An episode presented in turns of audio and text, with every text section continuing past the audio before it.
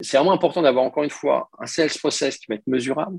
Ensuite, s'assurer que ce sales process-là soit suivi par l'ensemble des personnes de l'équipe de la même manière, de manière à ce qu'on puisse ensuite opérer une forme de répétabilité, c'est-à-dire qu'à chaque fois, on va pouvoir embaucher de nouvelles personnes et pouvoir les, euh, les mettre dans la machine et s'assurer d'avoir un minimum de, euh, de prédictabilité dans la performance qu'on devrait recevoir. Et après seulement, on peut se dire, tiens, qu'est-ce qu'on peut tweaker, qu'est-ce qu'on peut un peu manipuler pour se dire, on va augmenter la taille d'un deal pour pouvoir réduire euh, le cycle de vente.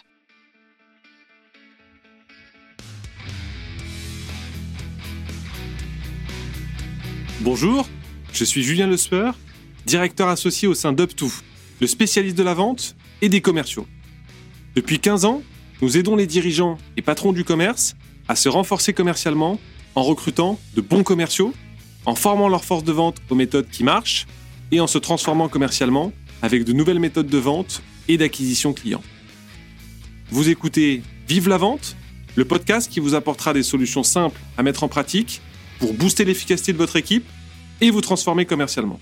Si vous voulez échanger sur ce qui a été dit, n'hésitez pas à commenter le post de l'épisode sur LinkedIn. Je réponds à toutes et tous et cela nous aide à faire connaître l'émission à d'autres dirigeants qui cherchent à développer leur équipe commerciale. Et si ce podcast vous plaît, je vous invite à vous abonner et mettre 5 étoiles sur Spotify ou Apple Podcast. Bonne écoute Aujourd'hui, je reçois Julien Le Sécher, Head of Business chez Pigment. Salut Julien, comment vas-tu? Bonjour, bonjour Julien, au top. Bon. Alors Julien, dans cet épisode, on va parler de machines de vente, euh, de sales enablement et on va aussi parler des étapes importantes euh, pour scaler sa boîte. Mais avant ça, est-ce que tu peux nous parler de toi et de ton track record? Tout d'abord, merci, hein. merci de m'inviter à, ce podcast. Euh, pour ma part, donc Julien Le Sécher, j'ai rejoint Pigment il y a maintenant un an en tant que head of business. Donc, basiquement toute la partie euh, euh, marketing, euh, qualification, sales, pre-sales. Avant ça, j'ai passé sept ans chez Facebook, où je me suis occupé des partnerships au niveau, au niveau Europe. Et puis après, j'ai eu la chance de, rejoindre la vente Workplace, qui est en fait le premier outil SaaS commercialisé par Facebook, en gros le Messenger et, et le Facebook, mais pour l'entreprise. Et on a eu la chance de développer cette, cette aventure de, de, zéro à plus de, à plus de 10 millions d'utilisateurs. Euh, et avant ça, j'ai passé quelques années chez Microsoft, euh, au siège européen et puis en France, où j'ai fait de tout sauf de la vente. En fait, j'avais jamais fait de vente en fait avant. Et j'avais mmh. fait essentiellement du marketing, du product marketing, du, beaucoup de partnerships, évidemment chez, chez Microsoft, qui est une école incroyable pour cette pour ce domaine. Et, euh, et voilà, voilà en, quelques mots mon, mon track record. Ok, bon, bah, super. Et donc aujourd'hui, tu es Head of Business chez Pigment. en deux mots, la proposition de, de valeur de Pigment Qu'est-ce que c'est? Pigment, c'est une business planning platform. Donc, en fait, ça permet aux équipes euh, dirigeantes, aux équipes, euh, ce qu'on appelle strategic finance euh, ou revenue operations, d'avoir plus de confiance. Plus de confiance dans les chiffres qu'ils ont en face d'eux et plus de confiance dans les décisions qu'ils vont prendre. Donc, c'est vraiment un outil qui va vous permettre de, comprendre la réalité de votre business et puis après de pouvoir on va dire, définir des, des objectifs et puis après de mesurer euh, votre performance par rapport à cet objectif et donc de fait de pouvoir euh, prendre des décisions pour, euh, pour s'assurer de finir au plus près de ces objectifs-là. Et puis parfois, il faut changer. Mais parmi nos clients, on a, on a des acteurs comme Spendesk en France, mais également WebHelp, ou alors des Deliveroo en, en, Angleterre, ou des Figma aux États-Unis. Donc, on a vraiment une typologie de clients très, très large qui vont euh, on va dire, de la, du mid-market jusqu'au jusqu'au très grand compte. OK. OK. Donc, tout secteur d'activité, qui c'est quoi les clients que vous adressez? Tout secteur d'activité, en effet. On a la chance d'avoir à la fois euh, des banques, des acteurs dans le monde du retail, euh, fashion, comme je parle, ID Kids, pour ceux qui ont, qui ont des enfants, ils connaissent certainement, mais également des acteurs dans le monde fintech comme Brex aux, aux États-Unis. donc, très, très variable. encore une fois, c'est une proposition qui correspond à toute entreprise. À partir du moment où on atteint une certaine taille, on a envie de pouvoir euh, construire son plan d'embauche, on a envie de pouvoir construire son, business plan, de pouvoir euh, mmh. réfléchir sur son, euh, sur son PNL. Et, c'est tout ce que Piment en fait permet de faire. c'est un outil qui a d'autant plus de, sens dans le contexte actuel et puis, avec les deux années qu'on vient de, passer, forcément, ça a du sens de, de, faire des projections et d'essayer d'analyser les, opportunités, les risques de, chacun de nos marchés. tout à fait. Bah, on, a, on, a, vu, nous, le shift, parce qu'il y a encore six mois, beaucoup, beaucoup des demandes que nous avions correspondaient à ce qu'on appelle du sales capacity planning. Est-ce que je vais avoir assez de vendeurs pour pouvoir atteindre mes objectifs? Donc, c'était vraiment dans une logique de croissance poussée. Et là, ben, vous avez, euh, vous prenez tous vos paramètres, hein, que ce soit le temps d'embauche, le temps de, de, de, de, formation des gens, le nombre de deals, la taille des deals, les, euh, la source des deals, etc. Et puis, parce qu'il y a des, des taux de, réussite évidemment différents en fonction des sources. Bref, tous ces paramètres, et vous mettiez ça en pigment et ça vous aidait à dire, OK, pour octobre, il faut que j'embauche 10 commerciaux sur tel segment, sur tel, euh, sur tel pays.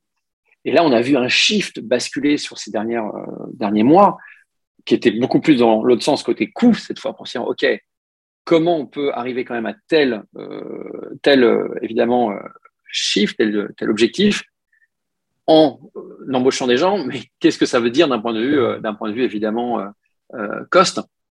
Et donc, c'est tout l'intérêt, encore une fois, d'un outil comme Pigment, c'est que vous avez vraiment cette capacité à pouvoir euh, réaliser ce qu'on appelle du planning connecté, avoir aussi bien la vision financière que la vision purement euh, vente, que la vision euh, ressources humaines. Hmm. Et, c'est comme ça qu'on construit une entreprise. C'est vraiment en ayant cette vue 360 degrés sur le business et qui vous permet au final, bah, quels que soient les changements, évidemment, que vous décidiez ou malheureusement que vous devez subir, de hmm. pouvoir prédire ce qui va se passer pour votre entreprise et savoir l'impact que ça va avoir, encore une fois, sur votre top line, sur, sur, sur la bottom line. Ouais, c'est hyper intéressant. Et quels sont les différents critères, justement, dans l'exemple que tu prenais que, bah, voilà, vous, Sur quels critères vous vous basez, justement, pour savoir euh, euh, si les objectifs euh, colle bien à euh, l'organisation commerciale d'une entreprise, notamment en, termes de nombre de people Là, en fait, il y a, souvent les entreprises ont déjà un certain nombre de process et de, personnes, notamment les équipes euh, Revenue Operations ou euh, Controlling, qui, qui, sont le bras droit de, des équipes dirigeantes en général mhm. et qui ont des process en place. La plupart d'entre eux, malheureusement, ils ont été façonnés par les outils qu'ils utilisaient. Euh, mmh. C'est-à-dire que beaucoup encore utilisent Excel ou Google Sheet pour pouvoir euh, tenter de comprendre, un, ce qui se passe et ce qui pourrait se passer. Et donc, la, capacité d'analyse est en fait extrêmement limitée par les outils mmh. que vous avez en face de vous. Souvent, d'ailleurs, on finit avec euh, je ne sais pas combien de versions Excel, avec je ne sais pas combien d'onglets, et ce qui rend à la fois la collaboration autour de ça extrêmement compliquée, la sécurité, j'en parle même pas, et puis tout simplement la capacité d'analyse, puisque euh, ben, euh, vous êtes limité en, dans le nombre de lignes, nombre de dimensionnalités d'analyse. Et, et, là, c'est vraiment ce que Pigment apporte. C'est qu'en gros, on vous donne les outils qui vous permettent réellement de réaliser ce que vous aviez en tête. Donc, on est plutôt un, un, un alors désolé pour l'anglicisme, un enabler des équipes plutôt que plutôt que plutôt que euh, on ne vient pas, on va dire, changer vos process en tant que tel. On vient vraiment vous accompagner dans vos process, mais justement enlever les contraintes que vous aviez, qui étaient dues pour la hmm. plupart du temps aux outils, euh, aux outils utilisés. Ok, et eh ben, très clair. Et alors, comment se passe un, cycle de vente entre la le... et le closing euh, Combien d'étapes à peu près? On, est sur quelque chose d'assez euh, classique, hein, avec, avec les, cinq, les cinq étapes. ce qui est extrêmement important, euh, je pense comme beaucoup de personnes qui nous écoutent, hein, et qui est souvent euh, euh, sous-estimé, mais c'est la qualification, quoi. La qualification, la qualification, la qualification. Je pourrais le répéter 50 fois parce que je le dis 50 fois à mes équipes. c'est ce qui est le plus important. Surtout qu'en fait, on, dans, chez Pigment, on voit en fait une, certaine forme une plateforme, ce qui fait mmh. que nous, on va correspondre à un certain nombre de, cas d'usage, comme je l'ai mentionné. Mmh. Et donc, on peut très bien commencer sur une forme de pitch euh, de, la, de, la, proposition de valeur de l'outil euh, qui va correspondre à un use case. Mais si la personne en face de nous, en fait, elle, est, elle a un vrai problème qui pourrait être résolu par pigment, mais le use case qu'on propose ne correspond pas, évidemment, il n'y aura pas de vente. Et, hmm. et, donc, la qualification est essentielle. Donc, nous, on a un énorme effort qui est, qui est, là-dessus. Et la qualification se fait en fait en, en, deux temps, à la fois, évidemment, par euh, les, euh, les BDR, euh, qui euh, en fait, dans un premier temps, valide l'éligibilité, je suis tenté de dire, du client euh, pour une solution telle que Pigment.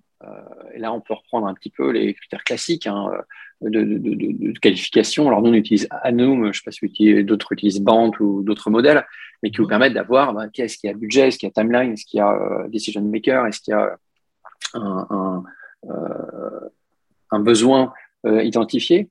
Et puis après, on a une deuxième phase de qualification qui, cette fois, se passe aussi bien avec le, le, le sales et avec la personne pre-sales qui est vraiment plus un expert euh, de, du produit et du domaine. Et là, on rentre vraiment dans le dur. Et l'objectif, c'est vraiment de comprendre les process, euh, comprendre les enjeux euh, qui se trouvent derrière. Et après ça, en général, durant cette phase-là, il y a une présentation qui est du produit, mais toujours assez générique, mais avec évidemment en vue un use case, ou à travers, on va dire, les, le point de vue d'un use case. Et ensuite, on passe vraiment, si ça continue évidemment dans le cycle, à ce qu'on appelle un proof of value, durant lequel on va utiliser le dataset des clients, le process du client, pour qu'il puisse se projeter au maximum en fait, dans la vie avec Pigment. Donc, et, euh, le client est déjà transmis euh, un certain nombre d'informations euh, financières ou chiffrées sur, sur la boîte. Quoi. Exactement. Après, ça peut être complètement des datas euh, anonymisées. C'est pas la data en tant que telle, elle n'est pas très intéressante. Ce qui est important pour nous, c'est surtout la notion de dimensionnalité. Comment vous regardez votre activité? Par géographie, par segment client, par type mm. de produit? Comment vous structurez vos cost centers, vos PNL. Comment vous regardez en fait votre business? Et une fois mm. qu'on a ça, pourquoi c'est important de faire cette phase-là?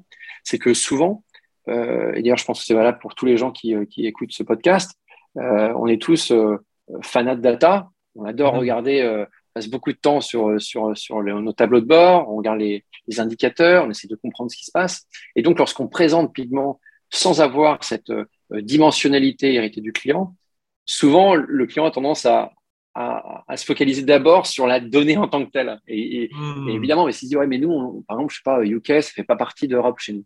Alors que oui, dans l'exemple là, effectivement, ça. En fait. Et donc, on passe un peu de temps, où on, on, met un peu trop de barrières, je trouve, euh, pour le prospect. Alors que quand on utilise ces dimensionnalités, etc., il va mm. pouvoir tout de suite plus euh, s'interroger sur qu'est-ce que l'outil va lui apporter, plutôt que de se dire, euh, OK, mais chez nous, c'est un peu différent. Donc ça, c'est vraiment quelque chose qui, qui, marche très, très bien, qui demande un investissement certain de notre part, évidemment, mais qui rassure. C'est l'objectif. Hein, c'est toujours, dans la vente, c'est de rassurer surtout pour les audiences que nous servons et pour le type de décisions qui sont prises suite à, à la consommation des données dans, dans Pigment. Ouais, c'est stratégique. OK. OK. Et comment vous êtes organisé alors commercialement parlant? C'est quoi votre culture sales chez Pigment? Alors la culture sales, elle évolue, hein, comme toute culture d'ailleurs hein, dans une entreprise. Euh, elle évolue euh, euh, fortement dans le sens où tous les cinq mois, on va dire, c'est un nouveau pigment. Hein. on est, moi, quand je suis arrivé il y a un an, on était, je crois que j'étais employé 30. Maintenant, on est 130. Euh, on avait euh, une présence uniquement en France. Maintenant, on est présent en UK, euh, aux US. Là, je viens de faire un premier ailleurs aussi en, Norvège. donc, et là, normalement, on va faire les, Pays-Bas également. Mais la culture, est, on essaie en tout cas, d'un point de vue sales, nous, d'insister sur l'excellence en opération en, fait, pour moi, c'est quelque chose de extrêmement, euh, extrêmement euh, clé. C'est-à-dire que si on n'a pas d'excellence en opération, c'est-à-dire qu'on n'a pas de consistency, c'est-à-dire de, de, de, on n'a pas la même manière de faire les choses. Et donc, si on n'a pas ça, après, on ne peut pas mesurer de la bonne manière, on ne peut pas rendre le processus euh, répétable. Et si c'est pas répétable, euh, on ne va pas pouvoir, évidemment, le rendre prédictible. Et si c'est pas prédictible, on ne va pas pouvoir le faire scaler. C'est un peu long comme, comme loop, hein, mais c'est exactement ça. Et ça commence toujours, toujours, toujours par l'excellence dans les opérations. Et ça passe évidemment par le suivi du sales process. Ça passe par la, euh, l'information dans les outils euh, que vous utilisez, hein, que ce soit le CRM, dans la communication, dans la manière de regarder euh, et d'assesser son, son pipeline et son forecast, et ainsi de suite, et ainsi de suite. Donc, on met une place assez forte quand même sur cette notion de process, qui encore une fois n'est pas figée dans le temps, de par euh, bah, notre croissance, euh, parce que on, va euh, vers de nouveaux territoires, notamment on va de plus en plus vers des, grands comptes. Évidemment, le type de process pour gagner ce type de compte est, différent. Donc, on, on, on, essaye de faire en sorte qu'on ait une machine qui soit la mieux processée possible, mais tout en restant la plus agile possible. Ok. Et pour bien comprendre, vous êtes organisé comment commercialement parlant? Tout à l'heure, tu as parlé de sales, de pré-sales, de BDR. Ouais. ouais. C'est organisé comment? Alors, on a une équipe effectivement sur la partie, euh, euh, on va dire, euh, business développement qui va à la fois faire de la prospection et de la qualification en amont. Et dans cette équipe-là, on a rajouté en fait l'équipe growth, une équipe growth qui vient les aider parce que ce que je souhaite, c'est que les BDR, pour moi, ça doit être un petit peu comme euh, Iron Man, quoi. C'est-à-dire que c'est une personne entre guillemets normale, mais on va l'équiper de manière à ce que euh, cette personne ait des super pouvoirs. Donc euh, le BDR, il doit passer le moins de temps possible à sourcer de l'information. Ce que je souhaite, c'est que le BDR, il passe le plus de temps possible à crafter son message, à, le personnaliser, à comprendre réellement l'audience, la personne à qui elle va engager, et puis ensuite, après, d'engager réellement avec, avec, avec le prospect. Et ça, bah, ça demande des ressources, aussi bien de, des outils, mais également euh, euh ben des, un soutien, notamment ben, pour le coup euh, technique, engineering, pour pouvoir automatiser au maximum un certain nombre mmh. d'actions euh, très répétitives euh, qui sont réalisées à l'heure actuelle par beaucoup, beaucoup de BDR. Donc là-dessus, on a, on a cette équipe-là. Ensuite, on a la partie compte exécutive, donc vente, qui pour l'instant est organisée d'un point de vue géographique. Mais à terme, évidemment, on va rajouter des segments, parce qu'il il faut bien euh, appuyer sur les forces de chacun et certaines personnes sont plus sur du, euh, sur du, du volume, d'autres sont plus sur euh, des, des, gros, des gros deals. La partie pre-sales, donc là, ce sont des gens qui sont très techniques, des, des, product black belt, donc des gens qui ont ceinture noire de, de, de planning, qui connaissent l'environnement extrêmement bien et qui vont en fait, enfin moi je, l'espère, faire preuve de, la plus grande honnêteté intellectuelle possible. C'est-à-dire que pour moi, ils doivent, ça doit être un peu le, juge de paix pour dire, euh, en fait, euh, là, votre cas, on ne pourra pas y répondre. Ou alors, votre cas, euh, je pense vraiment qu'on est les meilleurs. Et je souhaite qu'on ait cette honnêteté qui, perdure. et parfois, bah, ça nous coûte un deal. Mais en fait, on sait très bien que peut-être que dans deux ans, ce même, ce même organisation reviendra vers nous pour pouvoir travailler avec nous parce qu'elle gardera un souvenir de, de, cette honnêteté-là. Et puis ensuite, on a la partie, là, on commence à déborder vers la, vers, la, vers le post-sales avec euh, le Customer Success Manager qui, qui commence en fait à engager chez nous avant la signature parce mhm. qu'on estime que ça fait partie également de l'expérience du client. Mhm. Et puis après, on a la partie Professional Services, mais on est en train de développer énormément notre, notre, notre écosystème de partenaires. Et donc, euh, on, va, euh, on va avancer sur ces deux acteurs-là, ces deux têtes-là, pour pouvoir notamment procéder à l'implémentation de l'outil. Ok. Euh, ok, donc vous avez quand même une approche euh, conseil euh, assez, assez forte. Juste, je reviens un peu en arrière sur la question du cycle de vente. En termes de, timing, c'est quoi entre les premiers échanges, la prise de rendez-vous et, une signature Il se passe combien de temps en moyenne? Alors nous, ça, évidemment, c'est variable en fonction de l'entreprise, c'est variable en fonction de la maturité des personnes avec qui on parle, mmh. c'est variable évidemment en fonction des euh, de l'engagement même des, euh, de l'économique buyer, comme on dit. Euh, mais en gros, ça peut être de un mois jusqu'à 4-5 mhm. mois, même pour des grands comptes. On voit rarement, pour l'instant en tout cas, que ça dépasse les, les 5 mois, 4-5 mois. Donc c'est assez rapide en au final.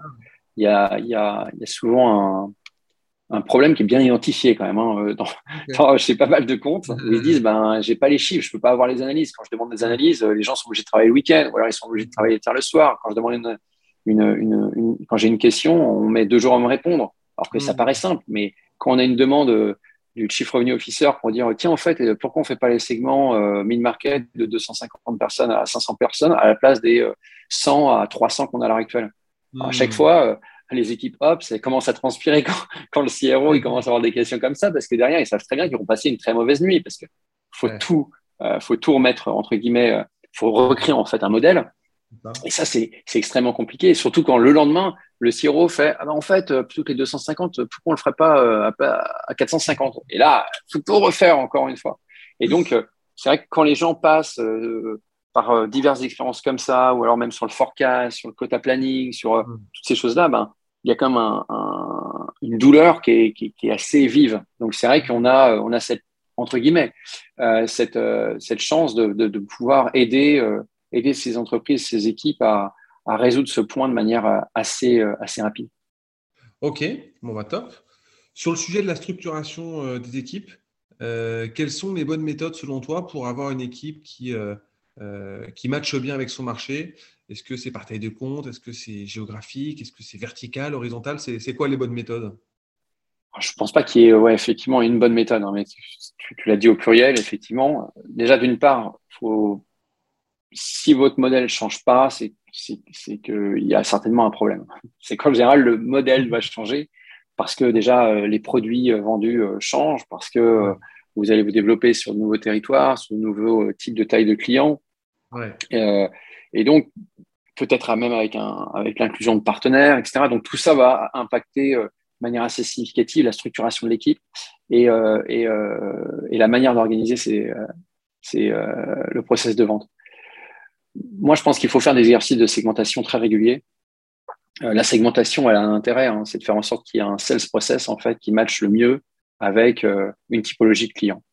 Et en fait, les indicateurs que vous mettez en place, ce soit euh, la durée de, cycle de vente, euh, le, le, pourcentage de, de, réussite des ventes, euh, la, le pourcentage moyen de discount que vous faites, tous ces indicateurs-là, à un moment, vous devez pouvoir vous en servir aussi pour vous dire, mais est-ce qu'en en fait, on ne devrait pas resegmenter?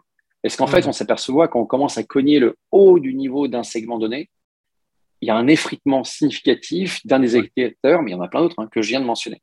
Et à ce moment-là, il faut se dire, ah, est-ce qu'on ne devrait pas changer la définition du segment? Et donc, de hmm. fait, ça doit changer un petit peu la structuration de l'équipe parce que entre un euh, segment mid-market et un segment entreprise, hmm. euh, la manière de vendre ne doit pas être la même. Si elle est la même, il y a un problème. À ce moment-là, il ne faut pas créer de segment. Donc, euh, encore une fois, le, le, segment définit la manière d'engager un client et cette manière d'engager un client est liée au succès optimale que vous pouvez avoir vis-à-vis de cette cible client. Donc, encore une fois, pour moi, il n'y a pas d'organisation euh, euh, miracle. Ce qui est important, c'est de pouvoir euh, aller vers la performance et aller vers la performance dans le temps et, surtout de pouvoir s'assurer de, traquer ces différents indicateurs parce que il y a des changements évidemment internes à l'entreprise, des changements externes qui font qu'on doit pouvoir s'adapter. Puis après, la question verticale, horizontale, euh, je pense qu'au début, il faut toujours aller vers l'horizontal. Il euh, faut, même aller parfois même d'abord, il faut commencer par du géographique, ensuite il faut aller vers l'horizontal. Et lorsqu'on arrive un petit peu plus sur, des, sur des tailles de compte plus importants, ou alors avec des offres produits différenciés, on peut aller alors vers du vertical. Mais, mais, souvent, je le vois comme ça, encore une fois, de manière très générale, sur la plupart des entreprises que, avec qui je travaille ou que j'ai pu conseiller. Ok, Bon, bah, hyper intéressant. Je sais que tu es aussi très à cheval sur euh, tous les sujets d'alignement euh, euh, dans les équipes. Comment tu fais pour bien communiquer dans les silos et dans les équipes pour éviter le radio moquette ou, les bruits de couloir? Alors, Mon expérience chez Facebook, c'était assez, assez incroyable parce que, en tout cas sur ce sujet-là, dans, dans, le sens où chez Facebook, tout est ouvert. C'est-à-dire qu'en fait, on utilise Facebook comme un outil de communication et de collaboration interne. Et la plupart des groupes sont, sont ouverts. Donc, c'est comme les groupes Facebook que peut-être tu utilises. Euh, et en fait, ben, c'est juste que ben, c'est des groupes pour parler du, du travail. Donc, hmm. on partageait les weekly updates, on partageait, euh, euh, on, annonçait, je sais pas, les quotas, on annonçait, enfin, tout, tout, tout se faisait en fait via, via, via ça. Ce qui fait que ça a donné une forme de nouvelle responsabilité euh, de l'émetteur. Parce que, évidemment, lorsqu'on envoie un email à X personnes, bon, euh, il y a peut-être une personne qui malencontreusement va répondre, mais, euh, mais globalement, en fait, il n'y a pas de dialogue. C'est très top-down et ça bouge pas. Quoi. Alors que là, c'est participatif par défaut. C'est-à-dire que vous avez euh, le commentaire, les likes, etc., qui fait que ben, l'objectif, c'est d'avoir du flux. Et, donc, ça a donné une nouvelle responsabilité dans, dans la communication. Ce qui a donné, je peux dire, des, des, des moments assez assez compliqué aussi, euh, mais, mais en même temps extrêmement formateur parce que euh, quand tu te retrouves avec une équipe, moi j'avais une équipe euh, donc globale, donc qui allait de, de, de l'Australie jusqu'au Brésil et, évidemment aux US, la culture est très très différente. les, quand l'équipe, quand on postait, je postais quelque chose, peut-être qu'il y avait des gens qui étaient en train de dormir, donc ils allaient se réveiller avec le message, d'autres venaient de finir leur journée de travail. Le mindset, le mood, l'humeur de la personne, bah, elle, est, elle est différente aussi, donc le message ne va pas être consommé de la même manière. Il faut, faut, prendre un peu en considération tout ça. Donc moi, ce que, ce que, je, ce que je tente de garder de ces années euh, Facebook, et puis il y avait des, quand même des, des communicants incroyables dans, dans, la boîte. Quoi. Vraiment, c'était une leçon incroyable de voir certaines personnes engagées, euh, engagées sur la plateforme. Mais euh, en gros, c'est que pour moi, il faut être le plus ouvert possible. Vraiment, j'insiste là-dessus. Alors après, c'est pas toujours évident, hein, je, mais la question de la confiance, c'est absolument clé. C'est que si ça va mal, ça va mal, ça va bien, ça va bien. De toute façon, ce qu'il faut répéter, c'est que les choses sont jamais aussi mauvaises que, que ce qu'on se dit et sont jamais aussi bonnes que ce qu'on se dit. Quand on dit ça, on met un peu un, matelas en haut, un matelas en bas pour dire attendez, euh, c'est toujours difficile, mais passer la nuit dessus, demain, c'est ira mieux. Donc la, confiance est clé parce qu'à un moment, sinon, on peut plus communiquer de manière euh, libre, du moins d'un point de vue management, et, hmm. et, euh, et, ça pose après beaucoup de complications parce que justement, justement, après, il peut y avoir des, plus de rumeurs, plus de, de sous-communication, d'autres channels de communication qui font que c'est bien, bien compliqué. Et en fait, euh, évidemment, il y a plein de choses sur lesquelles on ne peut pas communiquer de manière euh, complètement ouverte. Et je vois, euh, notamment chez, chez Alan, Jean-Charles, toute la team, ils ont, ils ont pris un play qui était très, très, très ouvert. Moi, je suis plutôt de cette école-là. après, évidemment, il faut quand même mettre des, des, des, des, airbags un petit peu partout pour s'assurer qu'il n'y ait pas de, pas de problème. Après, sur pourquoi c'est important C'est parce que si le leadership est extrêmement ouvert, ben en fait, il y aura plus de feedback. Hmm. Et le pire qu'il peut avoir dans une boîte, en fait, c'est euh, l'assèchement euh, du feedback, qu'il n'y ait pas de retour. C'est-à-dire que si les gens disent pas quand ça va mal, ben, bon courage pour progresser. Quoi.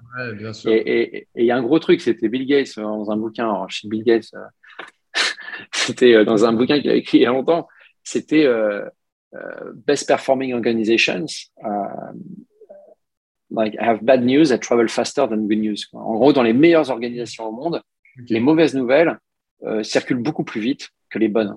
Ouais, et, en fait, les mauvaises nouvelles, euh, c'est faut que ça aille vite parce que l'action, elle doit se passer juste après pour fixer le truc. Alors qu'une bonne nouvelle, ça peut attendre demain. On pourra débaucher, enfin, on pourra ouvrir le champagne demain.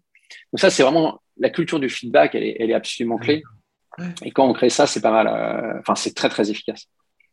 Et quand on parle justement euh, d'organisation, de communication, euh, il y a forcément aujourd'hui une notion de, présentiel ou de vente à distance à prendre en compte. Et là, je m'adresse plutôt à l'ancien directeur monde des ventes de chez Workplace. Mais quels sont les, nouveaux usages et enjeux autour de la vente à distance en 2022 bah, ça, Je pense que vraiment, le, cette phase de, de, Covid et de vente à distance tout changé. Quoi. Hmm. Jamais on n'aurait cru pouvoir closer des deals à 1 million, 5 millions, à distance, sans, sans, aller voir le client. Et il euh, y, a un truc qui, qui, que je répétais tout le temps, moi, avant, qui était, euh, euh, désolé pour l'anglicisme, mais showing up is 80% of the success. si, si, tu vas chez le client, tu te présentes chez le client, tu auras plus de chances en fait de, closer le deal. C'est aussi bête que ça. Et je l'ai répété et je, continuerai à répéter quand même, même dans cette phase, évidemment, post-Covid. Mais c'est vrai que quand même, ça nous a appris le fait que, ben, à un moment, euh, on peut faire des deals énormes, on peut réussir à créer de la relation, pas la même, mais on peut réussir à créer de la, la, relation avec, euh, avec euh, des gens alors qu'on se parle qu'à travers un Zoom. Ah, mais moi, je suis persuadé que ce que tu viens de dire est tout à fait vrai. Et en plus de ça, je le répète constamment à nos équipes, il faut aller voir, il faut connaître ses clients, il faut les rencontrer. Et, et ne serait-ce que si demain le, climat est amené à se tendre, euh, bah, il y aura une relation euh, qui, se sera créée de confiance et qui permettra de désamorcer des choses plus simplement. Tandis que si tu as vu la personne trois fois sur un mythe, 100%. Euh, c'est pas la même nature des échanges.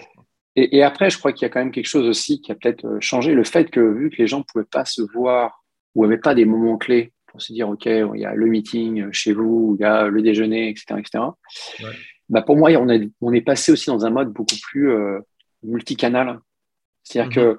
pour moi, euh, maintenant, le, successful euh, sales, évidemment, il fait, il fait du Zoom. Idéalement, il se déplace chez le client, mais il fait également du Slack Connect. Il fait également du WhatsApp. C'est obligatoire. C'est-à-dire que moi, j'ai pas un deal là dans le pipeline où en fait mes sales sont pas engagés sur WhatsApp avec, avec euh, pas forcément le, le, la personne acheteuse, mais au moins des personnes de l'équipe, quoi, de, pour avoir l'information. Parce qu'on parce qu'on on se livre pas de la même manière. C'est tout simple. et puis, quand on est en Zoom, parfois, c'est déjà en meeting, c'est beaucoup plus formel. Quand on est en Zoom, c'est un petit peu moins formel. Mais quand on est en WhatsApp, c'est encore moins, moins, moins formel. Donc, en mmh. fait, euh, ça permet d'avoir des informations que vous n'auriez pas. Et ça mmh. permet de créer du lien beaucoup plus simple. C'est-à-dire qu'on met moins, euh, il y a moins de formes, euh, il y a plus de rapidité, plus d'instantanéité. Ça, marche. Et je vois, nous, pour, pour Pigment, tous les premiers deals aux US, on les, a, on les a tous faits sans, sans aller aux US une fois. Et on a signé quand même des boîtes de taille assez, assez conséquente, des, acteurs comme Figma, qui est une des plus euh, euh, incroyables boîtes tech à l'heure actuelle euh, au monde. Brex, pareil, Gong. Moi, je suis un, fan de, Gong, que certains, je, pense, utilisent parmi ton audience. pareil, on les a tous, tous closés sans jamais se voir. Moi, d'ailleurs, j'étais à San Francisco il y a deux, trois semaines et, c'est la première fois que je voyais en fait les clients. Alors, c'était génial. C'est super de les voir, mais mais, mm. mais, mais c'est vrai que euh, ça paraît fou, quoi. On m'aurait dit ça il y a, il y a, il y a trois ans, franchement, je n'y aurais pas cru. Vraiment, pas une mm. seconde. Ok. Bon, si maintenant le, capot de, votre machine de vente, euh, qu'est-ce qui est remarquable euh, dans votre exécution sales chez Pigment? Qu'est-ce que vous faites mieux que les autres en fait? Ce qui est remarquable, c'est surtout d'une part qu'on a encore tout à prouver. Hein. Donc, je, vais, commencer par là. non, ce, qu'on essaie de faire, encore une fois, c'est sustainable growth. C'est vraiment de s'assurer qu'on construit pour le futur. Euh, ça, c'est vraiment, vraiment clé. Euh, au stade de développement où on est, le type de produit qu'on vend, le type d'audience que l'on sert, la responsabilité qu'on a derrière, parce qu'encore une fois, on vient servir les équipes finances, les équipes revenus, euh, les mmh. équipes HR, globalement la leadership team des entreprises pour qu'ils puissent prendre des décisions extrêmement importantes.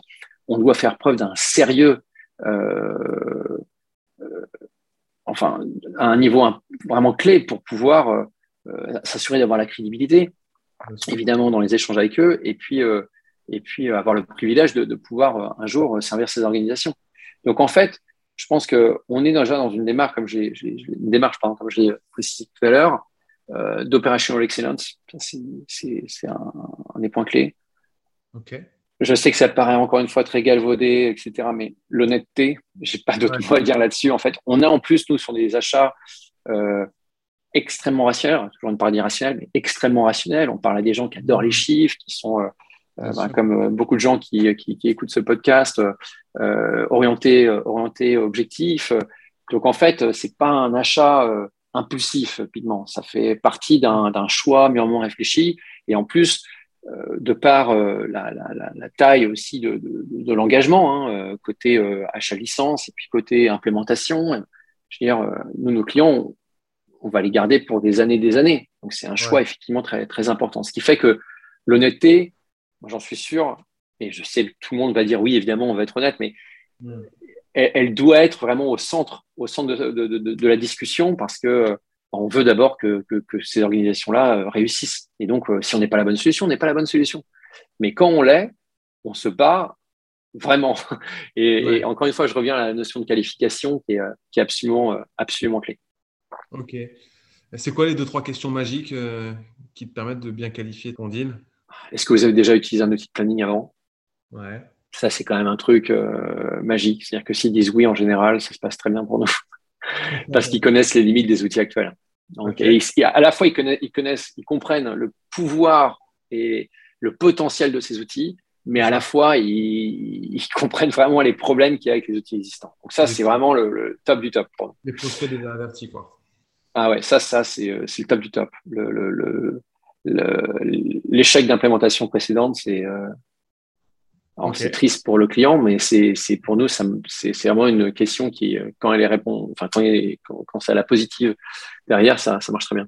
Ensuite, on a une question de tout simplement autour de comment se passe votre forecast.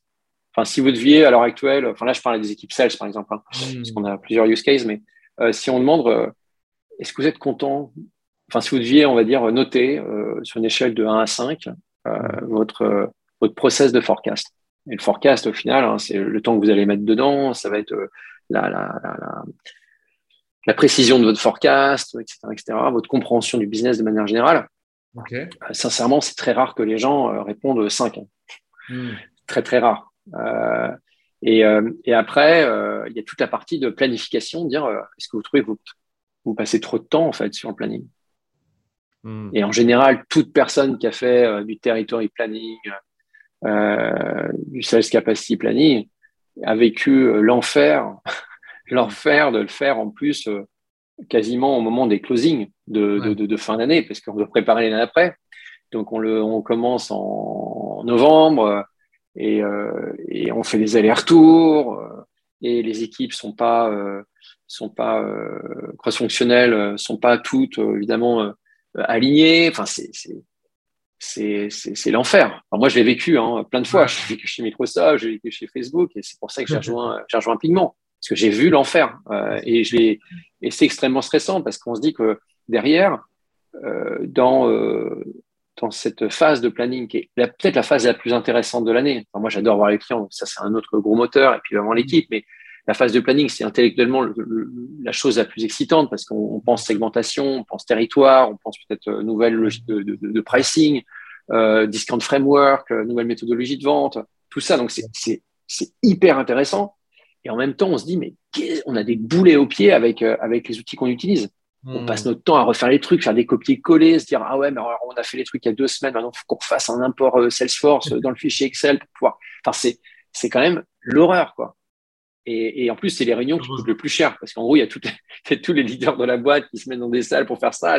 Et, donc, on se dit, c'est pas possible. Donc, euh, en gros, ça, ça, ce sont des questions qui, en général, euh, euh, nous donnent l'occasion parfois d'avoir des bonnes sessions de thérapie de part des, des, CRO ou alors même des, des, Head of Strategic Planning qui, qui, bah, qui, partagent un petit peu leur, leur, leur quotidien sur, sur leur rapport au planning.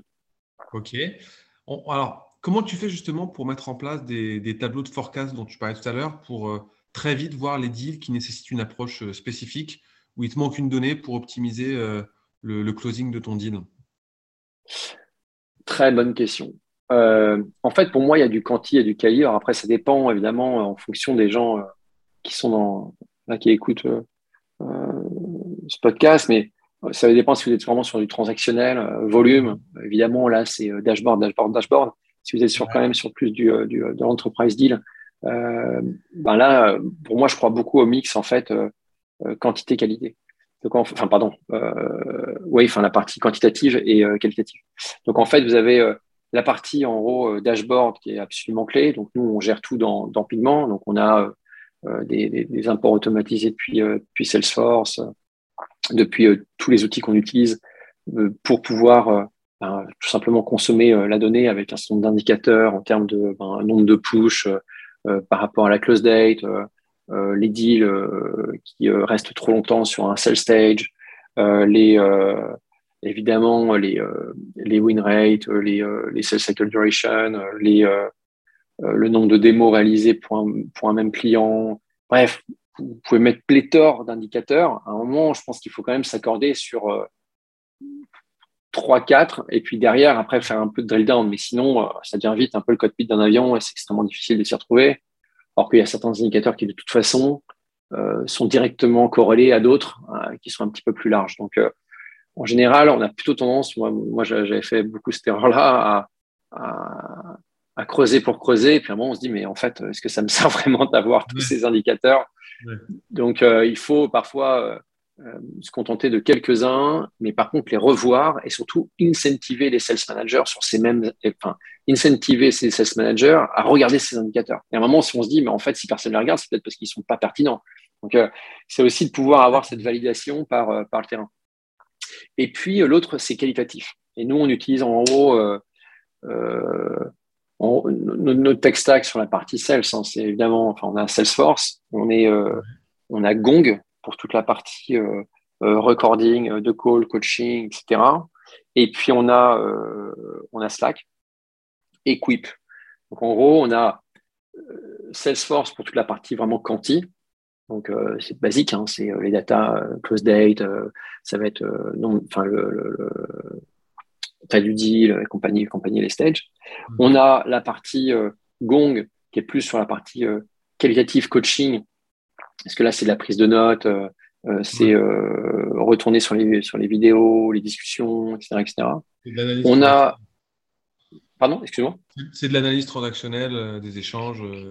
Ouais, alors c'est de l'analyse des, des, des, call recording euh, donc, euh, qui, ont été faits pour se dire attends, mais là, ils ont, ils ont pas mentionné, on n'a pas mentionné le pricing, ou alors on a, euh, tiens, ils ont mentionné les compétiteurs, on peut revenir sur là-dessus, etc., Et puis après, tu as la partie, nous, qu'on utilise Quip, mais en gros, qui est l'équivalent de Google Doc, mais bon, on l'a pris parce que c'est intégré à, Salesforce. Moi, j'utilisais aussi chez, chez Facebook. et en gros, là, c'est pour toute la partie prise de notes, donc qui est évidemment extrêmement importante lorsqu'on a on a plusieurs joueurs euh, dans l'équipe qui, qui, jouent, euh, qui jouent cette partie-là pour, pour un client. Et nous, on a quand même beaucoup de personnes euh, qui, qui s'entremêlent hein, entre la partie BDR, la partie pre-sales, la partie sales, la partie CSM. Il faut s'assurer que tout le monde soit, soit aligné, ou du moins ait la même notion de vérité par rapport à, à l'avancée sur le deal. Et puis enfin, on a la partie Slack qui est vraiment pour la partie purement communication et pouvoir aider, enfin pouvoir euh, partager de l'information que en fait ça n'aurait qu'un sens de la partager dans, dans Salesforce. Quand on dit euh, bon, euh, je viens de la voir par WhatsApp, c'est bizarre, je passe, je le sens pas très bien. Hmm. on va pas mettre ça dans enfin voilà, ça, ça se partager dans Slack et peut-être qu'il y a quelqu'un qui va dire bah tiens moi j'ai parlé à la au VP Finance hier non non ça, je pense que c'est bon et puis après on peut finir on peut finir sur un plan d'action mais il y a vraiment la partie conversationnelle qui se passe dans, dans, dans Slack chez nous. Ouais, ok, je comprends. Et euh, quel est ton canal d'acquisition favori? Si me demande, c'est forcément l'inbound, hein. mais, euh, mais euh, parce que bon, c'est là que tu vois forcément les, les, les, win rates les plus importants. Après, c'est le problématique de l'inbound, bah, c'est le client qui le choisit, donc c'est bien que c'est le bon client. J'adore l'outbound parce que je trouve que c'est une science, enfin, je, trouve que c'est un art et une science absolument incroyable et surtout sur les dernières années, il y a eu une professionnalisation complètement dingue du job euh, avec euh, des outils euh, qui sont arrivés, des, des méthodos. Je trouve que c'est c'est un super job. Moi, j'adore mon équipe BDR. Je trouve qu'ils font un travail exceptionnel. On reçoit même des messages de clients qui, enfin, de clients de prospects qui disent, je réponds jamais à un message envoyé par, par, par comme ça en, cold, mais email, mais, mais je, dois, je dois vous répondre parce que c'est trop, c'est trop personnalisé, c'est trop, etc. Et en fait, je leur dis, c'est pas un, c'est pas un, jeu de volume, quoi. C'est vraiment dans la personnalisation, dans le crafting, c'est de l'artisanat. Et nous, on doit s'occuper en équipe support, équipe grosse, de vous fournir l'infrastructure pour justement vous libérer du temps pour que quand vous faites de la prospection, ce soit euh, vraiment, euh, comment dire, euh, honnête dans, dans, dans l'engagement et, et, et, ça paye. Enfin, je veux dire, c'est juste dingue, quoi. Ça, ça paye et c'est plus agréable pour tout le monde en plus. Mais euh, et d'ailleurs, moi, je le vois hein, tous les jours. J'ai des, des requests euh, euh, inbound, enfin comme tout le monde, outbound comme tout le monde, de la part de différents prestataires. Et, euh, et c'est clair que ben, celui qui a fait l'effort, tu as plus envie de. Ah, ouais. Mais même je réponds, hein. même je réponds juste pour, pour, pour dire super email. Alors, je suis pas intéressé du tout, mais franchement, super, super email. Moi, je fais même des sign-up euh, à, l'aveugle sur des sites web, etc., pour voir leur flow d'inbound, outbound, etc. C'est super, hein, c'est gratuit. C'est génial de tester tout ça. Franchement, c'est le meilleur truc à faire. Enfin, faut le faire. Euh. Ah ouais, pour choper des bonnes pratiques, voir le temps de réponse, euh, la c'est quoi le CTA, enfin le call to action, pardon, c'est quoi euh, les, next steps, comment on va vous aborder, est-ce qu'on va vous aborder, est-ce qu'on va vous disqualifier tout de suite. C'est, on a, on a un terrain, on a, on peut tester tout ça, quoi. C'est génial. Tout ça, c'est gratuit. Et de par la nature de, votre produit, est-ce que vous avez pensé à adresser des fonds ou c'est peut-être déjà le cas?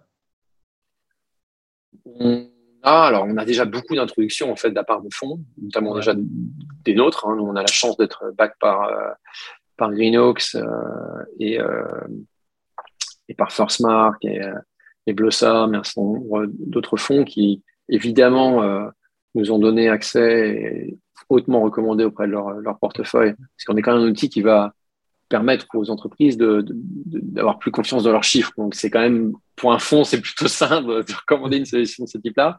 Mais on a également beaucoup, beaucoup d'autres acteurs qui euh, qui sont pas investisseurs chez nous, mais on a la chance euh, hein, qui nous euh, prescrivent euh, et font des intros auprès de leurs propres leur propre société. Donc ça, c'est quelque chose de génial. On a maintenant quelques discussions pour, pour créer évidemment des, solutions dédiées fonds.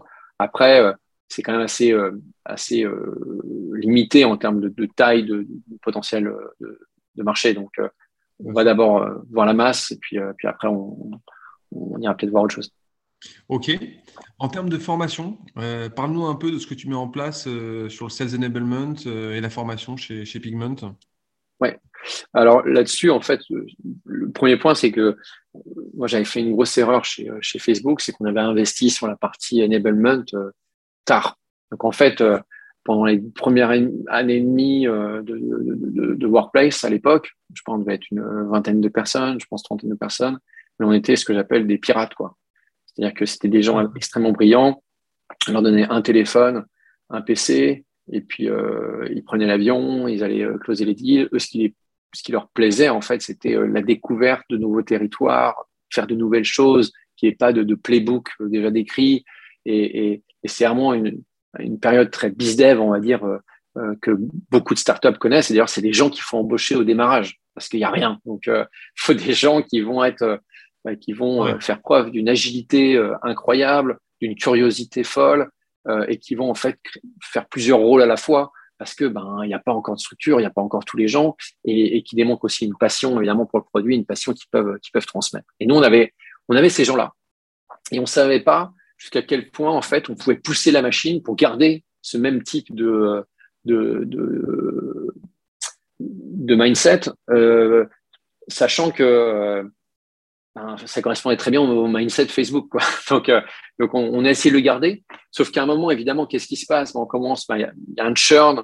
Enfin, il y a les gens qui, qui, qui, se plaisent dans cet type d'environnement, ben, qui à un moment bougent parce que c'est des gens qui se lassent aussi assez vite. Et euh, puis on, on, vient avec des gens ben, qui sont un peu plus, euh, je vais pas dire formatés, mais qui ont déjà fait beaucoup de sales avant, qui sont dans des plus grosses entreprises, qui, qui vont, ben, qui sont là pour avant tout ben, euh, exploser le quota à la fin, à la fin du quarter ou à la fin, euh, à la fin de, du semestre.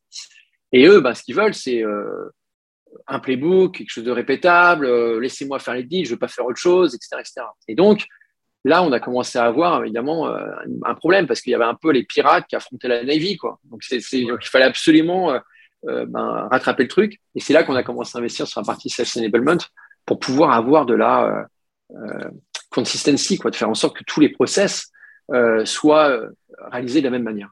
Et donc là, chez Pigment, euh, dès que je suis arrivé, on a souhaité embaucher du, sales enablement de manière à s'assurer que assez rapidement, parce que moi j'ai fait pas mal au début les premières ventes. Hein, J'étais avec avec Guilin, qui est, qui, est, un super parfait bizdev guy, sales guy, qui a fait les premiers deals. Donc on a beaucoup appris là-dessus. Puis après, une fois qu'on avait commencé à, trouver qu'on a quelque chose d'un peu, dis bien un peu euh, répétable, ben, tac, on s'est dit, OK, il faut absolument qu'on lock et puis qu'on commence à, grandir à partir de là. Et c'est là qu'on a eu la partie Sales Enablement pour s'assurer qu'il y ait encore une fois une, une, une manière de vendre euh, identique. Et l'autre point de challenge qu'on avait, euh, qu'on avait à, à relever, euh, ou toujours à relever, dans un outil tel que Pigment, qui est quand même un outil euh, complexe, et puis en plus, euh, ça aborde les notions finance, les notions RevOps, etc. C'était de pouvoir, en fait, euh, former les gens même à, ces, euh, à ce nouveau monde. Parce qu'il y a des gens qui viennent pas forcément du monde finance et qui travaillent chez, chez Pigment. Il y a des gens qui viennent pas forcément du monde euh, revenue sales et qui travaillent, et, qui travaillent chez Pigment. Donc, il faut aussi les former. Donc là aussi, on a, on a souhaité mettre en place la partie sales enablement qui est absolument critique. Parce que tous les changements qu'on fera plus tard, ben, il faut un channel de communication qui va être Sales Enablement pour l'interne et s'assurer encore une fois que on soit, on soit tous dans la même, dans la même direction. Ok, et eh ben top. Et si je te demande la méthode la plus euh, efficace pour défendre ton prix de vente, ce serait quoi? Qualification. Je, reviens, je reviens toujours le, truc en fait, c'est tout, tout, part de la qualification. C'est le, la, la, justification du coût de l'outil. Ouais en fait, dépend de la capacité à pouvoir faire émerger le plus rapidement dans le sales cycle le problème et la euh, taille du problème chez le client. Hmm. Si en fait, si on si on capte pas cette information-là au tout début, c'est fini. C'est-à-dire qu'à la fin, on arrive au truc de vente, ils, veulent bien prendre l'outil, Par contre, on n'a pas pu ancrer un prix, non pas sur notre outil, mais sur le pain, sur, sur la douleur qu'ils ont, sur la douleur, euh, le fait qu'ils aient à faire euh, X meetings, sur la douleur qu'ils aient euh, des problèmes de sécurité, sur la douleur d'avoir X, X personnes qui doivent faire le job, alors que ça pourrait être fait par, par une personne. Mais en fait, toutes ces informations-là, cette phase d'ouverture du client, évidemment, elle se fait durant tout le sales process. Mais si on arrive à la capter au tout début, on va pouvoir appuyer dessus en permanence, tout le temps, à chaque échange, et la revalider au fur et à mesure. Ce qui fait que quand on arrivera à euh, cette fameuse discussion, euh, même si évidemment, hein, j'espère que euh, la discussion au pricing, elle a lieu avant, parce qu'il faut bien ancrer quelque part un, prix, puis déjà dans la qualification, sinon, si, si, ça enfin, si on propose un truc, je sais pas, à 100 euros alors que les gens ils sont prêts à mettre que 25, forcément il y aura un problème aussi. mais le, mais vraiment ça, ça, ça, démarre, ça démarre vraiment le plus tôt possible. Et cette cost justification, euh, elle est, euh, elle est vraiment, euh, elle se joue au démarrage. Et après c'est de la valider, c'est de la continuer à la renforcer de manière que quand on a, on est challengé sur le prix à la fin, on fait, hey, rappelez-vous, mmh. quand on s'est parlé quand même dès le début, vous m'avez dit que il vous fallait euh, six personnes pour réaliser cette opération-là. Enfin, c'est quand même pour ça qu'on se parle. c'est remonter aux enjeux, aux besoins et à l'éventuelle douleur. Quoi. Voilà, et, ça, c'est vraiment à la qualification. C'est vraiment à la qualification. Sinon, euh, euh, bah, après, on peut toujours dire, il hein, faut la qualification, il faut ramener le bon, la personne qui a vraiment le budget. Ça aussi, c'est une grosse erreur que tout le monde fait. C'est que on se dit, ouais, c'est bon, j'ai mon champion. Sauf que le champion, bah, c'est pas lui qui a le budget, forcément. Donc, et à l'heure actuelle, vu qu'il y a pas mal, hein, j'espère pas, mais bon, si on rentre dans une phase de récession euh, au niveau global, il va y avoir des cuts euh, sur, sur la partie budget. Et donc, il va être très important de pouvoir remonter vraiment aux personnes qui gèrent ces budgets-là. Parce que euh, c'est elles qui vont prendre les décisions. Si elles sont euh, exposées à la valeur du produit, alors au problème et à la valeur du produit qui est, qui, est, vendu, bah, il y a moins de chances de se faire, de se faire couper. Donc ça, ça va être aussi, je pense, un des enjeux sur les, sur j'espère que ça durera le moins longtemps possible, mais on va dire sur les 18 prochains mois, pour pas mal de boîtes, ça va être de, pouvoir remonter à l'économie de bailleur pour pouvoir euh, euh, s'assurer de la, pérennité des budgets qui étaient à la base engagés.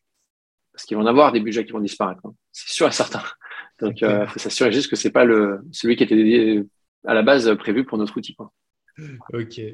Eh ben, hyper intéressant et d'où l'importance aussi de poser des questions ouvertes durant cette phase de, de découverte pour découvrir un maximum de, contexte. Quoi. Ouais, c'est clair. C'est Encore une fois, hein, c'est le job du billard, c'est le job qui est peut-être le, le, le, plus euh, sous-estimé dans une organisation. Nous, on les appelle les Chief Pipeline Officers. Quoi. Ça démarre là.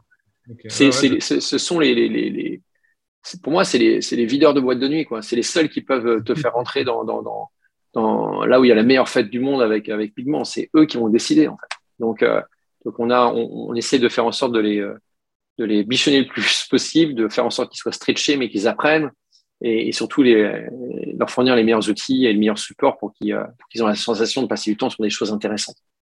Ok, je, retiens l'analogie. Dans l'écosystème tech, on parle aussi souvent d'OKR. Comment tu fais pour adopter la méthode des OKR et, la piloter au quotidien?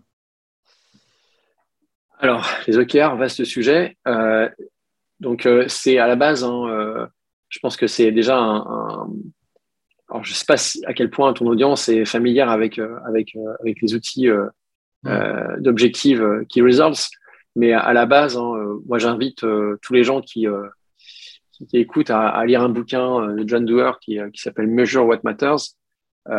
Et en fait, il reprend il y a un autre bouquin, mais qui est vraiment très, très relou, je trouve, qui s'appelle High Output Management, qui est, qui est, Grove, qui est, qui est vraiment le, la personne qui a conceptualisé les OKR de chez Intel. Et je trouve que le bouquin, il est un peu daté, donc il est un peu, euh, bon, euh, il manque un peu de rythme. Mais le Measure What Matters, il est, il est beaucoup mieux parce qu'il y a des exemples de, de, de, Google, euh, de, plein d'autres boîtes et comment, comment ça a été mis en place, sachant que Google était vraiment la, la boîte qui a peut-être le plus, plus insisté sur la mise en place des OKR il y a quelques années. Maintenant, c'est évidemment partie de, plein de boîtes. Mais en gros, pour moi, le, le, point clé dans les OKR, qui sont Objective and Key, key Results, c'est tout d'abord d'avoir une démarche qui soit euh, euh, à la fois du haut et du bas de l'organisation. C'est-à-dire qu'un des risques, c'est parfois que les, les, OKR ne viennent que du haut. Et en fait, si on ça vient que du haut, déjà, il y aura un problème d'acceptation. Et puis, deuxièmement, il y aura certainement un problème de, capacité à pouvoir identifier vraiment tout ce qui pourrait être important ou ce qui aurait pu être important et ce qui aurait pu être un, éligible, on va dire, à, à un des objectifs. Euh, le deuxième point, c'est de faire en sorte qu'il y en ait le moins possible. Et ça, c'est difficile. Hein. Euh, mais en gros, c'est euh, comme on n'arrêtait pas de dire ça chez Facebook, c'était un poster, c'était mon poster préféré, quoi. Mais c'est prioritization hurts. C'est-à-dire que si vous dites que vous faites des priorités, c'est que ça doit vous faire mal. C'est-à-dire qu'à un moment, ça doit, ça doit vous mettre dans des situations parfois où on se dit mince, quoi mince, si on hmm. n'avait pas cette priorité-là, on pourrait faire différemment. Bah ouais, mais le problème, c'est qu'il y a une priorité. Par exemple, la priorité, c'est de vendre au gros deal. Il y a un petit deal qui hmm. arrive et euh, on peut le signer demain. Enfin, je caricature un peu, mais euh, bah, faut pouvoir se dire non, non, peut-être qu'on ne doit pas le faire. Évidemment, c'est pas une foule parce que le, le, le sales, il veut le vendre ce deal.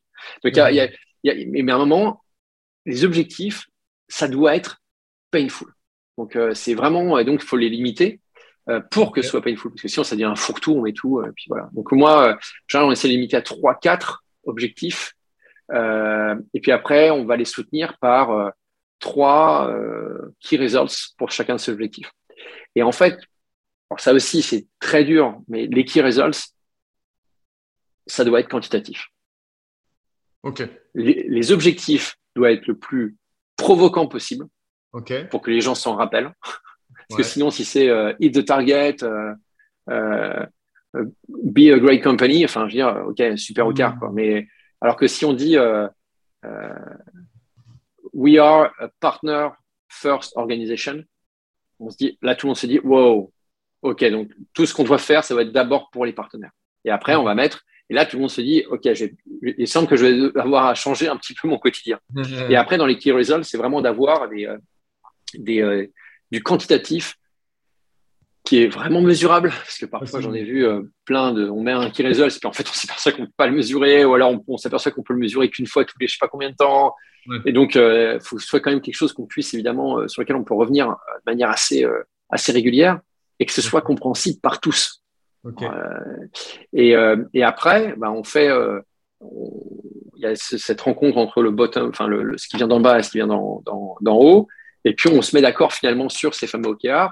Et puis après, ben, c'est de, de s'accrocher à ces fameux OKR et puis de faire des reviews avec tout le monde qui viennent du leadership pour pouvoir dire, ben, voilà, on en est sur ces OKR à un moment. Parce que on, voit aussi parfois des exercices OKR qui sont faits, et puis après, on les oublie assez rapidement après parce qu'il y a plein de priorités. Sauf qu'à un moment, ben, ces priorités, elles auraient dû être dans les objectifs. euh, le seul truc qu'il y a, c'est qu'évidemment, je trouve que quand justement ça commence à partir un peu en, enfin, en mode, on va dire un peu moins de, de, de, de, de tracking d'OKR, ouais. euh, parce qu'il y a un peu moins d'intérêt.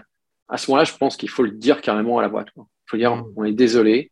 Euh, les OKR qu'on avait fait étaient certainement très bien il y a quatre mois, sauf que la situation a changé euh, pour X raisons. Donc en fait, jusqu'à la fin de ce trimestre-là, on va mettre en pause les OKR. Le pire truc qu'il y a, c'est qu'il y a des OKR que les deux, les premiers mois, tout le monde les suit, les deux premiers mois, tout le monde les suit, puis après, euh, pour X raisons, bonnes ou mauvaises d'ailleurs, hein, les gens euh, les suivent plus, et puis qu'on continue à faire vivoter le truc. Vraiment, c'est bien de, de, de, de, couper, quoi, de dire. Euh, voilà, et comme ça, ça permet de repartir sur une basse scène parce que sinon, les gens, lors de la prochaine session d'OKR, ils vont dire Ok, on va encore refaire des OKR, et puis dans, dans un mois et demi, ils seront oubliés. Donc, en fait, je vais même pas trop m'embêter à, à, tenter de changer euh, mon comportement, mon plan d'action qui, viendra, qui viendrait supporter cet objectif et ces results. Donc, ça, c'est. Euh, et puis après, le dernier point, et je finis là-dessus, c'est mhm. idéalement pour un centre de rôle, c'est de vraiment euh, pouvoir mesurer la performance des personnes et d'incentiver la performance des personnes directement sur ces OKR. Alors, leadership team, ça paraît évident, mais sur un certain nombre de rôles, c'est totalement possible aussi. Euh, et, euh, et, ça, c'est euh, c'est ce qui marche le mieux. Quoi. Parce que là, tout le monde est vraiment aligné. et l'alignement, il passe évidemment par, le, par, par la reconnaissance de la performance. Donc pour toi, les OKR, ils doivent être déclinés dans chacune des divisions de l'entreprise? Idéalement, oui. Idéalement, oui. Parce que si on arrive à bien faire, et c'est pour ça que la notion d'OKR, elle est vraiment euh, et, c'est au moins un des, trucs intéressants là. Enfin, il y en a plein évidemment hein, dans, le, dans, le, dans, le, livre que j'ai cité là de, d'Andrew Grove là, qui, est, un petit peu daté, mais, mais, mais, mais par contre, euh, donc il était chez Intel et puis euh, il, il disait on va être le numéro un dans cette catégorie. Ça, c'était un objectif. OK. Et donc, après, toute la boîte se disait OK, ben, comment je vais contribuer à faire en sorte qu'on soit numéro un dans cette catégorie? Bien sûr. Et à ce moment-là, ben, de fait, chacun va avoir euh, sur la partie marketing, sur la partie HR, sur la partie euh, je sais pas, communication, ben, va faire en fait un plan d'action, certainement avec également des, des, des, des, des key results qui vont, être, euh, qui vont les concerner eux dans leur équipe et dans le champ de leur responsabilité, mais qui vont servir ce même objectif. Hmm. Et à un moment, si on se dit, ben, on fait des OKR, mais que 10% de la boîte qui contribue au OKR, euh, il y, a, y, a, quand même un, un vrai problème. Hmm. Donc, euh, sinon, ce n'est pas des OKR de boîte, c'est des OKR de division, ce qui peut très bien se faire d'ailleurs. Moi, je l'ai vu euh, chez, euh, chez, chez, Facebook, c'était des OKR par, euh, plutôt par, par équipe, par division, et c'était un peu plus euh, en silo, mais ce qui correspond bien à des grosses structures où tu as des business models qui peuvent être très différents, etc. etc. Mais, mais quand on est sur des tailles de boîte, en tout cas, je parle là aussi pour, pour Pigment, ou même quand on était chez, chez, chez Workplace, c'est important d'avoir d'avoir cette vue one team, one dream. Quoi, hein. faut, faut, faut, faut, à un moment, faut qu'on soit tous alignés, sinon c'est c'est compliqué. Et puis surtout, les tu as leur sens. On est, ouais, ouais, non, on est bien alignés.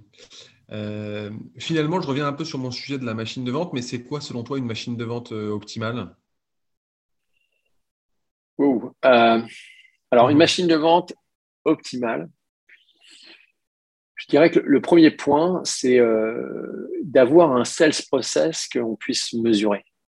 Ça paraît tout bête, hein, mais c'est vraiment la base de la base de la base. C'est-à-dire que pouvoir euh, un peu regarder dans le rétroviseur et se dire, et se dire euh, combien j'ai eu d'opportunités dans le pipe, combien j'en ai perdu, combien j'en ai gagné, parmi celles que j'ai gagnées, euh, combien, euh, combien ont été perdues, la... parmi celles que j'ai perdues, par combien ont été à la concurrence, combien ont été perdues à cause du timing, euh, et puis de savoir le, le, le, nombre de jours sur chacun des, des, des, des, des euh, étapes du process de vente, etc. etc. Euh, deuxième point, je reviens, je suis un peu un disquerier, hein. mais encore une fois, ça va être à ce moment-là la, la, la, la, la consistency, c'est-à-dire, euh, je, je, je, tu peux pas me trouver le mot en français, je suis désolé. La Comment tu le traduis Ouais, ouais, ça se dit consistance, je sais pas. Ouais, ouais.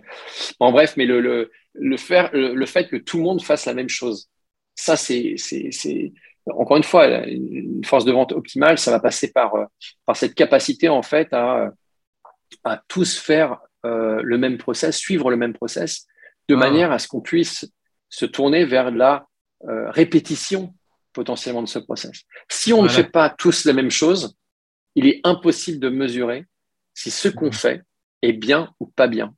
Et c'est un des gros trucs d'ailleurs qu'il y a euh, souvent, moi je l'ai entendu plein de fois, ah tiens, on a un nouveau employé, euh, euh, un nouveau sales, faut qu'on le perd, faut qu'on le mette en, en, mode buddy, peu importe, avec ce top salesperson.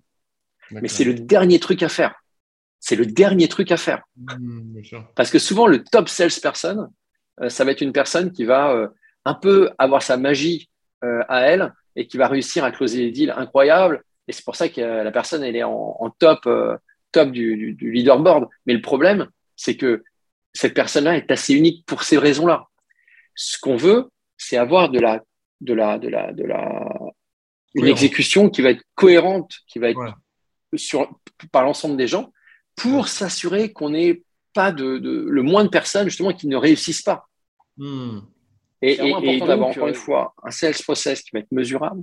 Ensuite, s'assurer que ce sales process-là soit suivi par l'ensemble des personnes de l'équipe de la même manière, de manière à ce qu'on puisse ensuite opérer une forme de répétabilité, c'est-à-dire qu'à chaque fois, on va pouvoir embaucher de nouvelles personnes et pouvoir les, euh, les, les mettre dans la machine et s'assurer d'avoir un minimum de, de prédictabilité dans la performance qu'on devrait recevoir. Et après seulement, on peut se dire, tiens, qu'est-ce qu'on peut tweaker, qu'est-ce qu'on peut un peu manipuler pour se dire, on va augmenter la taille d'un deal, pour pouvoir réduire euh, le cycle de vente, pour ouais. pouvoir euh, euh, réduire le nombre de personnes qui travaillent sur, sur, sur le deal pour le gagner, etc., etc. Mais si on n'a pas ça à, à, vraiment dans la fondation, ben, on, on, risque de tirer en fait les mauvaises conclusions qui vont euh, nous amener à prendre les mauvaises décisions sur, euh, sur des changements de, de, de, process. Ok, donc c'est avant tout un, un, sales process mesurable cohérent, suivi par, par toutes les, tous les membres de l'équipe et la notion de répétabilité, de, scalabilité dont tu parlais. Et, et, je vais juste en rajouter un, tiens, je pense, c'est que c'est pas pour ça que les gens doivent être évidemment des robots, parce que tel que je le présente, on a l'impression que les gens ils ont juste à faire des, des activités pour pouvoir euh, faire la chose. Mais en fait, euh, faut pas euh, se méprendre. C'est pas parce qu'on fait les activités que, pas parce qu'on on, coche les cases en fait qu'on fait des progrès. Donc mm. là-dessus, il faut vraiment s'assurer que à chacun des, des, des, étapes du sales cycle, il y a à chaque fois des, critères d'exit du, du, de, de chacune des étapes qui correspondent réellement à un progrès, mais côté client, pas de notre côté en fait. Euh, un progrès dans la prise de connaissance de, de, l'outil, un progrès dans euh, la reconnaissance de la valeur de l'outil par un autre, par rapport à un autre produit, euh, dans la capacité à pouvoir ben, sécuriser le, budget. Mais vraiment, je, reviens là-dessus parce qu'il y a plein de. Sinon, on rentre dans une optique où effectivement, ben, les gens leur donnent un playbook avec une liste de tâches à faire, sauf qu'évidemment, le, le rôle du sel, c'est beaucoup plus, euh, beaucoup plus complexe et intéressant que ça. Hmm. Ok.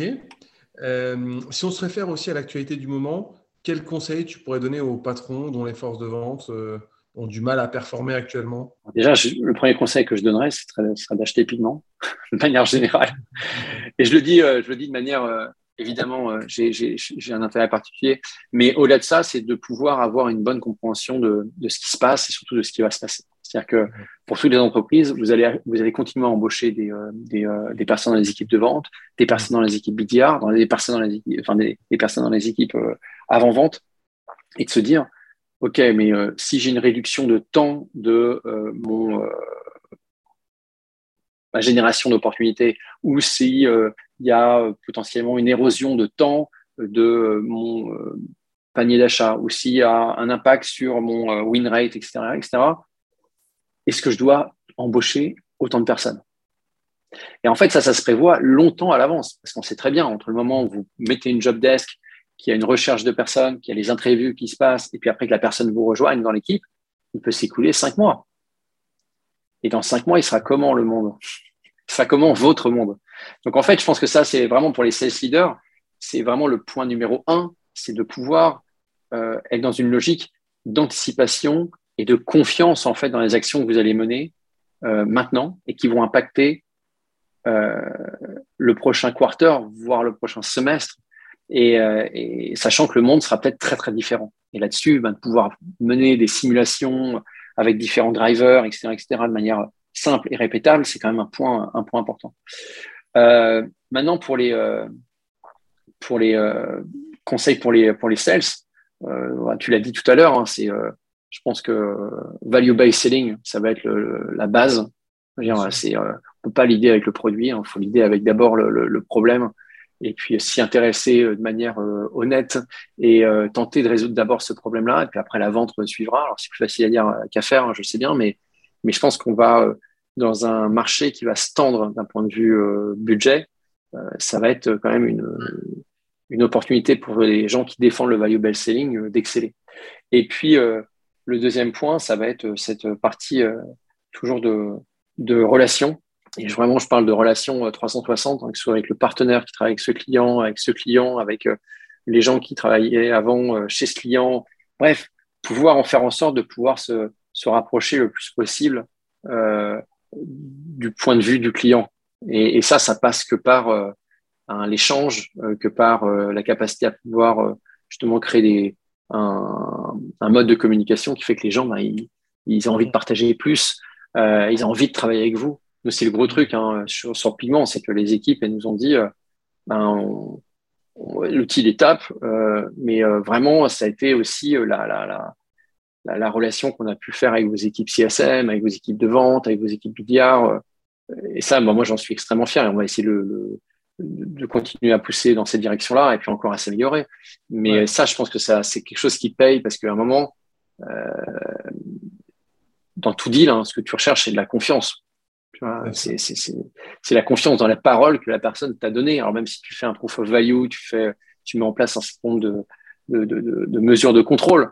Ouais. à un moment, euh, tu t'engages pour trois ans, euh, tu payes 100K pour un outil, hmm. ben faut, faut que ça se passe bien et, et, et cette notion de, ça va bien se passer, elle vient d'abord de, de la capacité du sales à, à inspirer confiance. Hmm. Parce que la personne ne peut jamais se prémunir de, de, de, de tout. Quoi. Donc, je crois que, encore une fois, value-based selling avec la partie humaine derrière, pour moi, ça va être, ça les éléments clés de la, des, des prochains, des prochains mois, c'est sûr. Ok. Et dernière question de fin, euh, quel conseil tu donnerais à la grande majorité des patrons qui commencent leur transformation commerciale? Par quoi commencer? Ah, Comme on, l'a dit un petit peu, hein, euh, c'est vraiment de comprendre le customer journey, de comprendre pardon,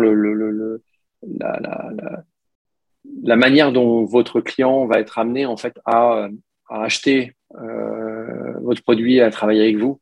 Quelles vont être les grandes étapes et en fonction de ces étapes-là, pouvoir construire un, sales process qui va, qui va, qui va entre guillemets, euh, pour refléter au mieux euh, le voyage du client dans sa relation avec, euh, avec vous.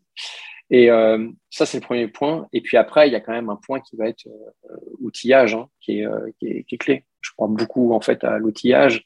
on investit beaucoup chez Pigment. On a envie que nos sales en fait soient le mieux équipés, comme nos BDR, comme nos pre-sales parce que ben, c'est leur outil de travail. Donc, euh, on, a tendance à surinvestir sur cette partie-là parce qu'on pense que c'est aussi, euh, au-delà de la performance, c'est aussi un facteur potentiellement de rétention euh, parce que les gens prennent plus plaisir en fait à, utiliser des super outils, à passer moins de temps à faire des choses qui, qui sont répétitives, etc. Donc, donc je dirais que ce sont ces quelques premiers points, mais évidemment, il y a mille autres pistes. Ok. Bon, eh ben, écoute, euh, Julien, merci beaucoup pour, euh, pour tous tes conseils, tes inputs. En tout cas, c'est euh, très enrichissant comme, comme échange. et puis, bah, je te dis à très bientôt et vive la vente. Si vous voulez échanger sur ce qui a été dit ou me recommander un dirigeant inspirant, n'hésitez pas à commenter le post de l'épisode sur LinkedIn ou bien à me contacter directement. Pour faire connaître l'émission à d'autres dirigeants, le chemin le plus court est de vous abonner et mettre 5 étoiles sur Apple Podcast ou Spotify. À très vite